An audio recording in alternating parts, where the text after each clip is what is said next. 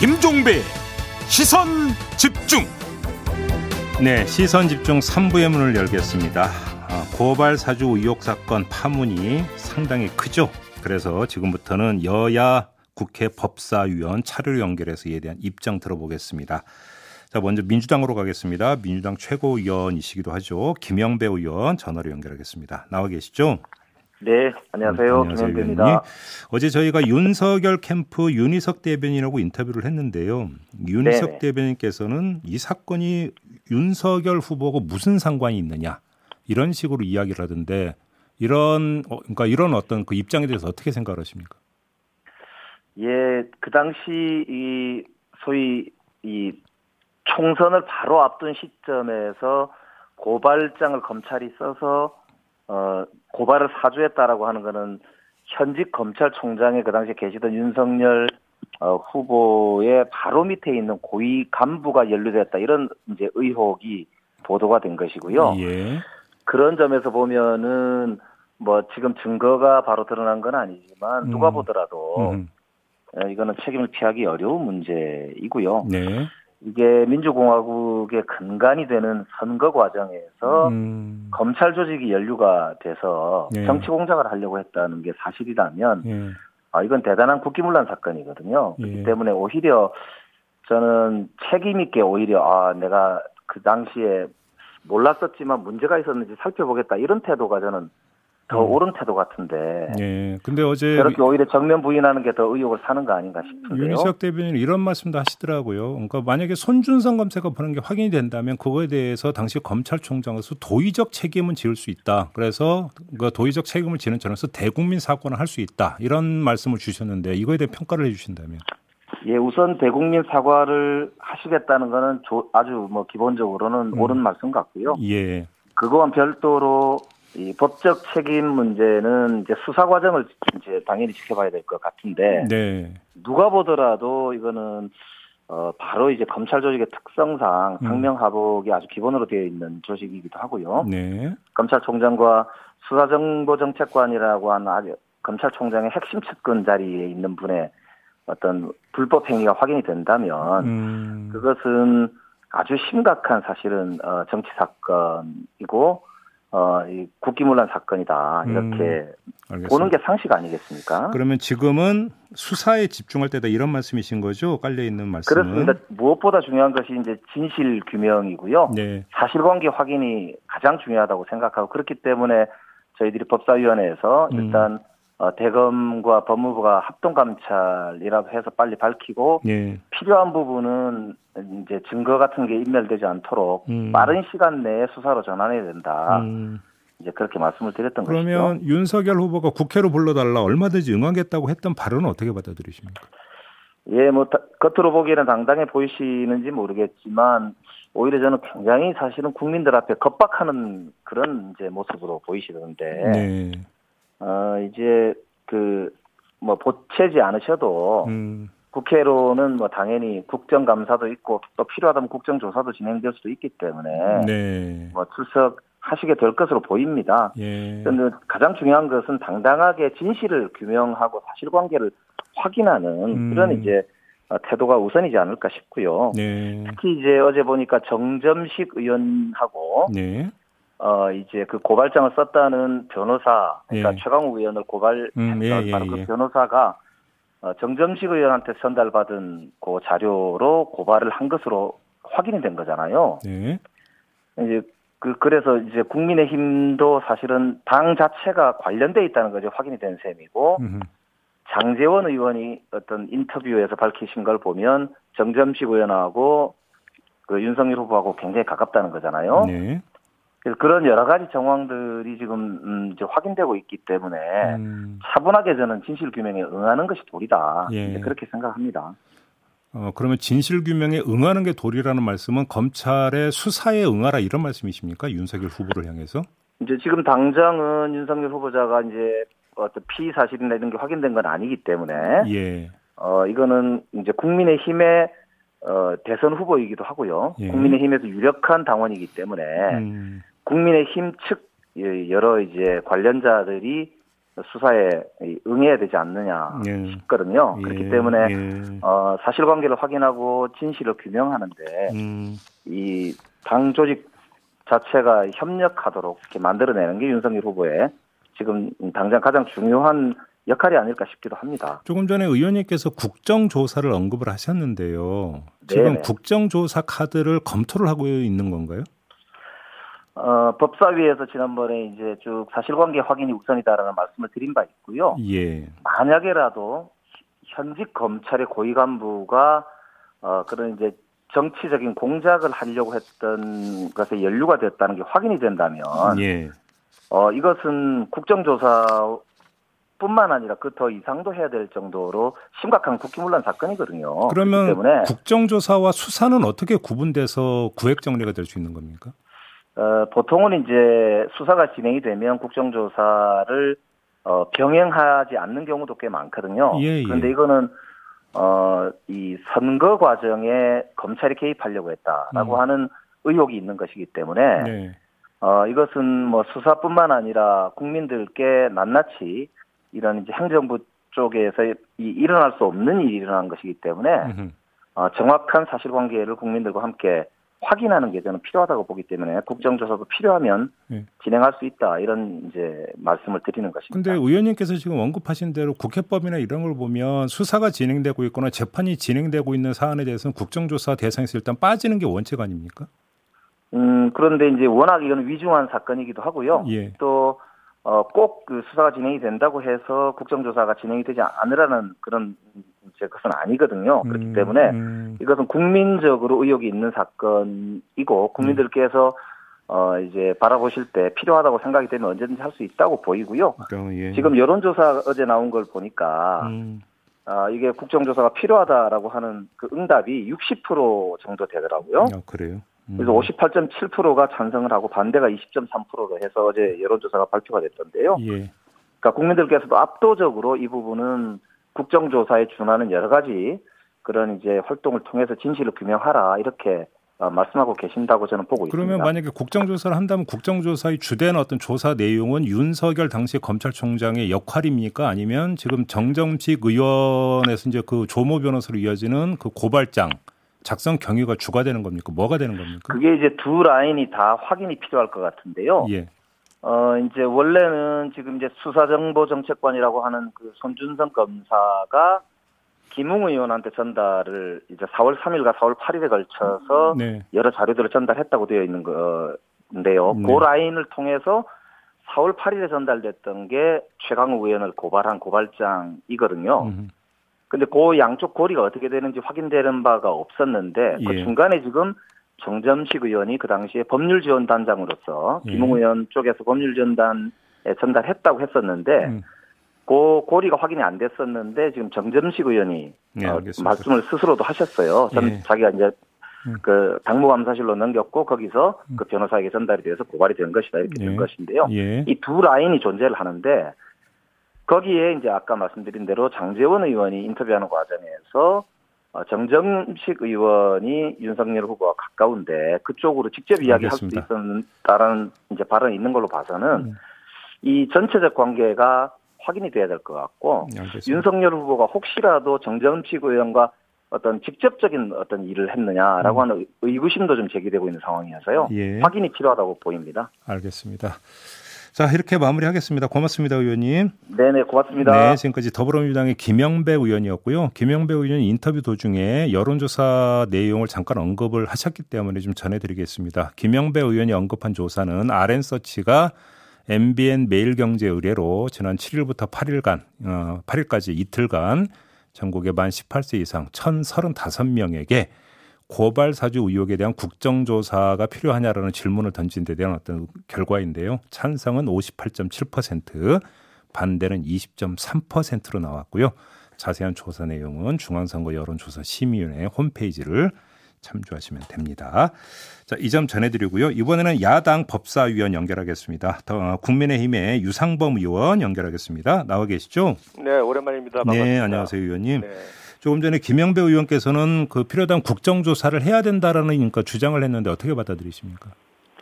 뭐 야, 여당에서야 법이 이, 있든 없든 간에 네. 본인들이 원하면은 뭐든지 국회에서 해왔지 않습니까?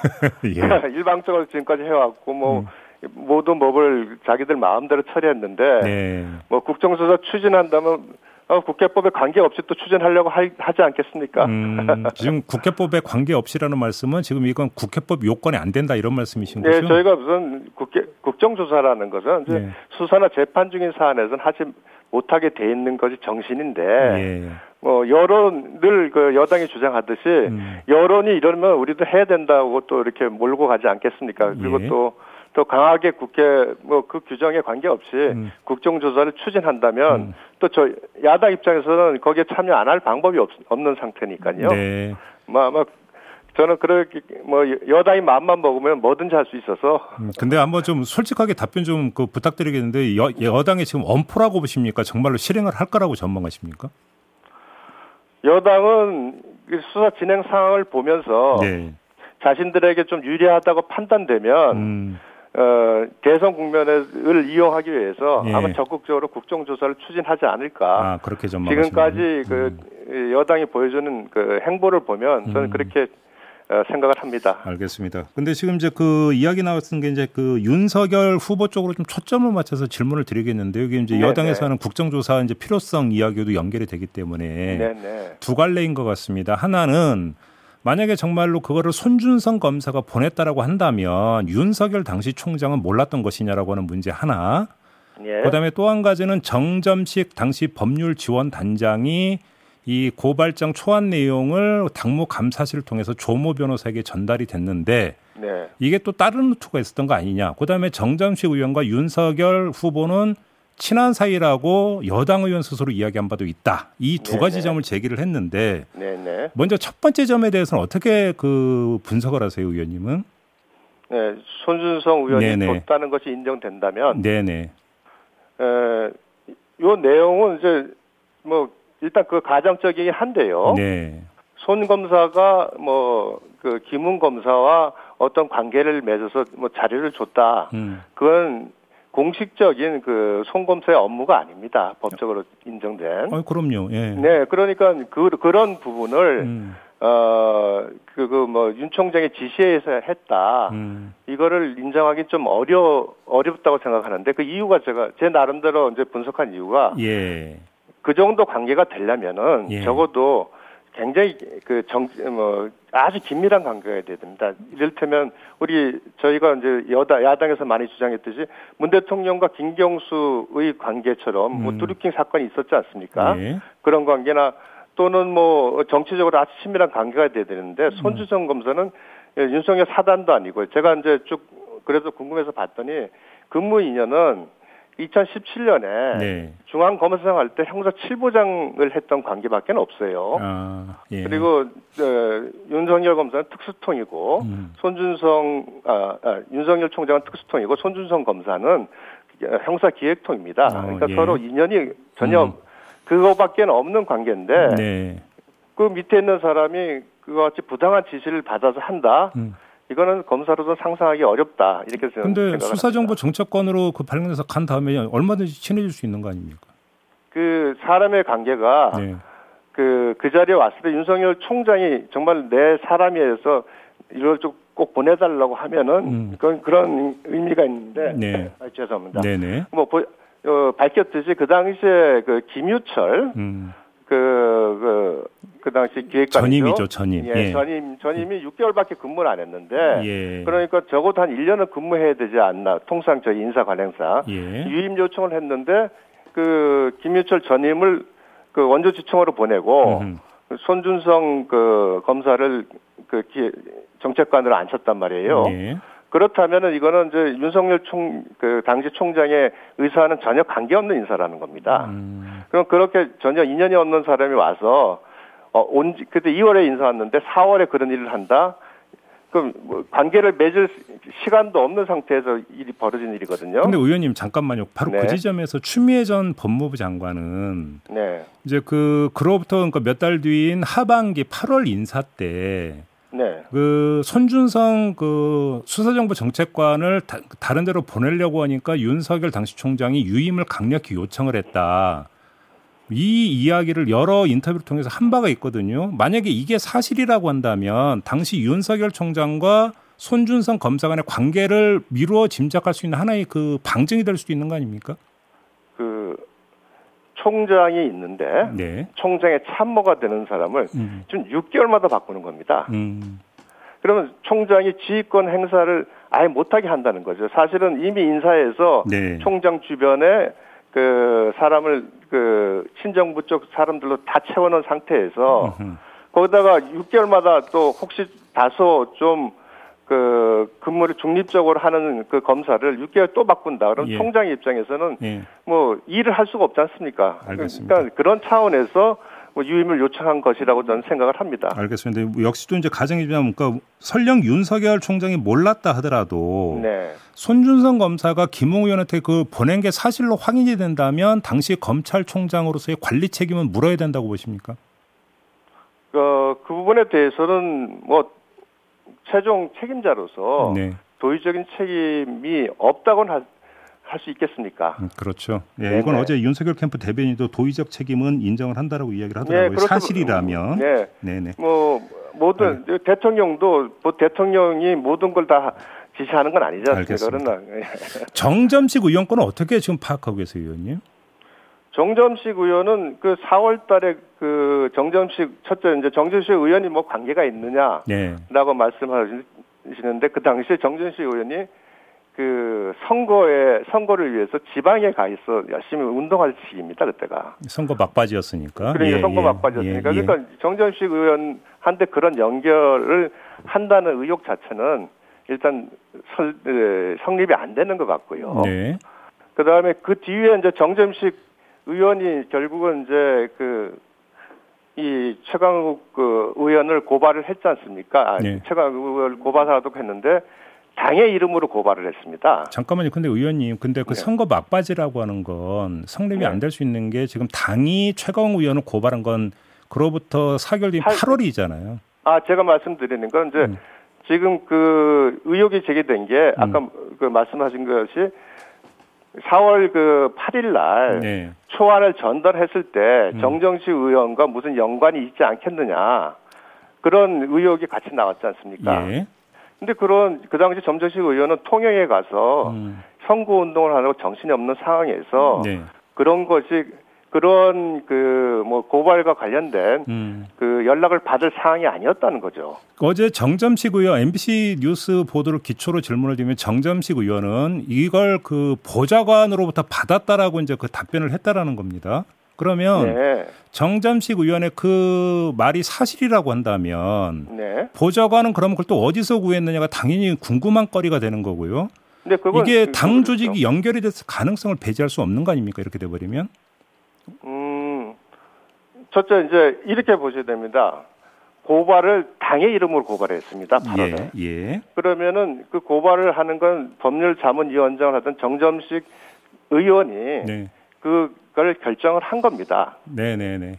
그러니까 이제 당이 관련됐다는 얘기는 뭐 당연한 얘기죠. 당 아니 이름을 입수 보면. 경로에서 입수 경로에서 이 입수- 전달 입수 경로. 경로, 예, 입수 경로는 저도 지금 그 과정이 어떻게 됐는지는 예, 저도 알 수가 없습니다만 정점식 의원의 알겠습니다. 말대로 음. 보좌관으로부터 자료를 받았다면 네, 아마 정정식 의원이 뭐 고발을 하려고 하니 자료를 준비해라 그런 차원에서 음, 뭐 그래요? 말할 수도 있고 예, 알겠습니다. 그러니까 그렇게밖에 설명이 안 되는 것 같습니다. 알겠습니다. 요건 좀 이제 그 지금 비어 있는 칸이기 때문에 좀 예, 조사가 네. 필요하다는 점만 예, 확인하면서 그렇습니다. 오늘 인터뷰 마무리하겠습니다. 고맙습니다, 네. 의원님. 네. 네, 국민의힘의 유상범 의원이었습니다.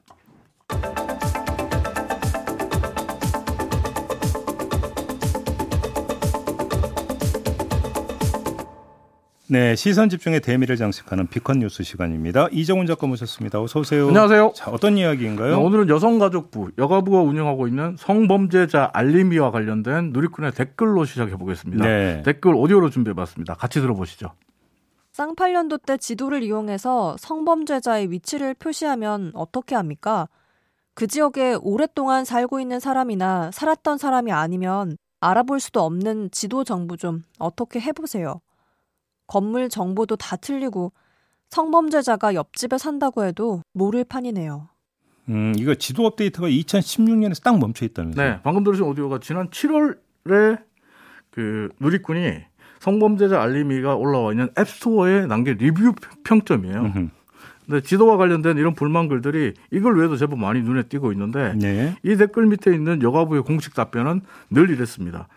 어, 성범죄자 알림이 콜센터나 국토교통부 국토지리원에 전화해라. 음. 그러면 관련 내용을 안내받을 수 있다. 네. 그런데 말씀하신 것처럼 어제 한국일보가 단독이라는 타이틀을 붙여서 내보낸 뉴스를 보면 지도 업데이트가 2016년에 멈춰져 있다. 음. 2016년 이후로는 단 한 번도 업데이트를 안 했다. 이렇게 이야기를 했습니다. 어유 이용자들이 그동안 꾸준히 리뷰를 통해서 제기했던 불만과 지적이 맞았던 거죠. 아니 5년이면은 건물 세우고 철거하고도 남는 시간인데 그래서 어떻게 이런 일이 있을 다른 수가 건물이 있대요. 실제 있어요? 주소에. 그러니까, 예. 네. 어떻게 이럴 수가 있죠? 근데 이유를 모른답니다. 그 말이 되는 얘기. 한국일보 기사를 보면 예. 여성가족부는 알림이 지도는 국토부가 운영하고 있는 지도 서비스인 V월드를 활용하고 있기 때문에 예. 이건 국토교통부, 국토부에 물어봐라. 음. 이렇게 책임을 돌리고 있고요. 예. 국토부는 어 예전엔 잘 됐는데 어, 무슨 이유인지 모르겠지만 2016년 이후에 데이터가 없네요. 음. 이유를 모르겠네요. 이렇게 대답을 했답니다. 네. 뭐 이건 한마디로 말하면 그동안 여가부와 국토부가 모두 업데이트가 안 된 걸 몰랐거나 아니면 2016년 이후로 업데이트가 안 된 걸 알면서도 그냥 방치했다. 신경 안 이렇게밖에 썼다는 볼 얘기죠, 수밖에 우리가 없잖아요. 한마디로. 실제로 예. 누리꾼들이 리뷰 글이라든지 문의 전화를 계속 했다는 거거든요. 음. 근데 그러면 그동안 여가부가 답변해서 남겼던 저 두 곳에 전화를 걸면 누리꾼들은 어떤 대답을 들었던 겁니까? 음흠. 이게 상당히 궁금하고요. 또 제가 여, 여가부가 남겼던 답변 글들을 이것저것 찾아보다 보니까 일주일 전인 9월 3일에 여가부가 남긴 답변이 눈에 띄더라고요. 네. 내용을 잠깐 소개해드리면 이렇습니다. 음. 성범죄자의 실제 거주지 표시는 해당 주소지의 좌표값을 표시하는 거기 때문에 네. 지도에 나오는 도로나 건축물 등의 업데이트가 안 돼도 상관없다. 음. 업데이트가 다소 지연된 건 양해 바라지만 이건 상관없는 거다. 아. 쉽게 하면 이제 주소가 있지 않느냐 이 얘기죠. 예. 주소 정보가 있으면 상관없다. 음. 이렇게 이야기를 한 건데 네. 그런데 말이죠. 여가부가 이런 답변을 한 지 일주일도 채 안 돼서 이런 뉴스들이 나왔습니다. 아, 뭔 어, 뉴스인지 감 네. 잡았어요. 음. 어떤 뉴스인지 오디오로 만나보시죠. 지난 7월 말 경찰은 아르바이트를 시켜주겠다며 미성년자를 집으로 유인해 성폭행한 혐의로 33살 오모 씨를 긴급 체포했습니다. 오 씨는 이미 2009년과 2010년 미성년자 3명을 5차례 성폭행해 징역 6년의 실형을 선고받고 신상 정보가 공개된 상태였습니다. 하지만 주민들은 전혀 몰랐습니다. 좀 금방 좀 오래 살긴 했는데 그때는 잘 몰랐어요. 친구도 잘 못했고. 성범죄자 알림이 사이트의 오씨 주소가 실제 살던 동대문구가 아닌 중랑구의 엉뚱한 주소로 등록돼 있었기 때문입니다. 그러니까 한마디로 주소도 엉터리고. 이거 어쩌라는 말이에요, 도대체. 그러니까요. 네. 근데 이 여가부의 해명을 보면 또 이렇습니다. 이건 신상 정보를 넘겨줘야 되는 법무부와 경찰이 하기를 잘못한 거다. 근데요, 성범죄자 알림이는 운영과 관리의 책임을 여가부가 지고 있잖아요. 예. 근데 지도 업데이트 문제는 국토부가 잘못한 거고, 지도 국토부의 문제고, 거기가 문의해보고, 또 주소지가 틀린 건 법무부와 경찰의 문제니까 거기다 문의해봐라. 그러면 뭘 운영하고 관리하는 거죠? 이게 이제 칸막이 행정에서 따라보는 항상 나타나는 문제가는 떠넘기기 변명. 네. 이게 거의 세트잖아요. 그렇죠. 책임 딱 떠넘기기. 전형적으로 좀 나오는 경우라고 봐야 되는 거죠. 그 여가부가 앞으로도 계속 성범죄자 알림이 운영과 관리에 책임을 져야 될까요? 음, 판단은 오늘도 애청자 여러분들께 맡기겠습니다. 이렇게 마무리하겠습니다. 네. 이종훈 작가였습니다. 고맙습니다. 감사합니다. 네, 마무리해야 되는 시간이네요. 금요일 아침입니다. 우리 애청자 여러분 한 주 잘 마무리하시고요. 저도 방송 마무리하겠습니다. 하지만 끝이 아니죠. 유튜브에서 시사 카페로 이어가겠습니다. 고맙습니다.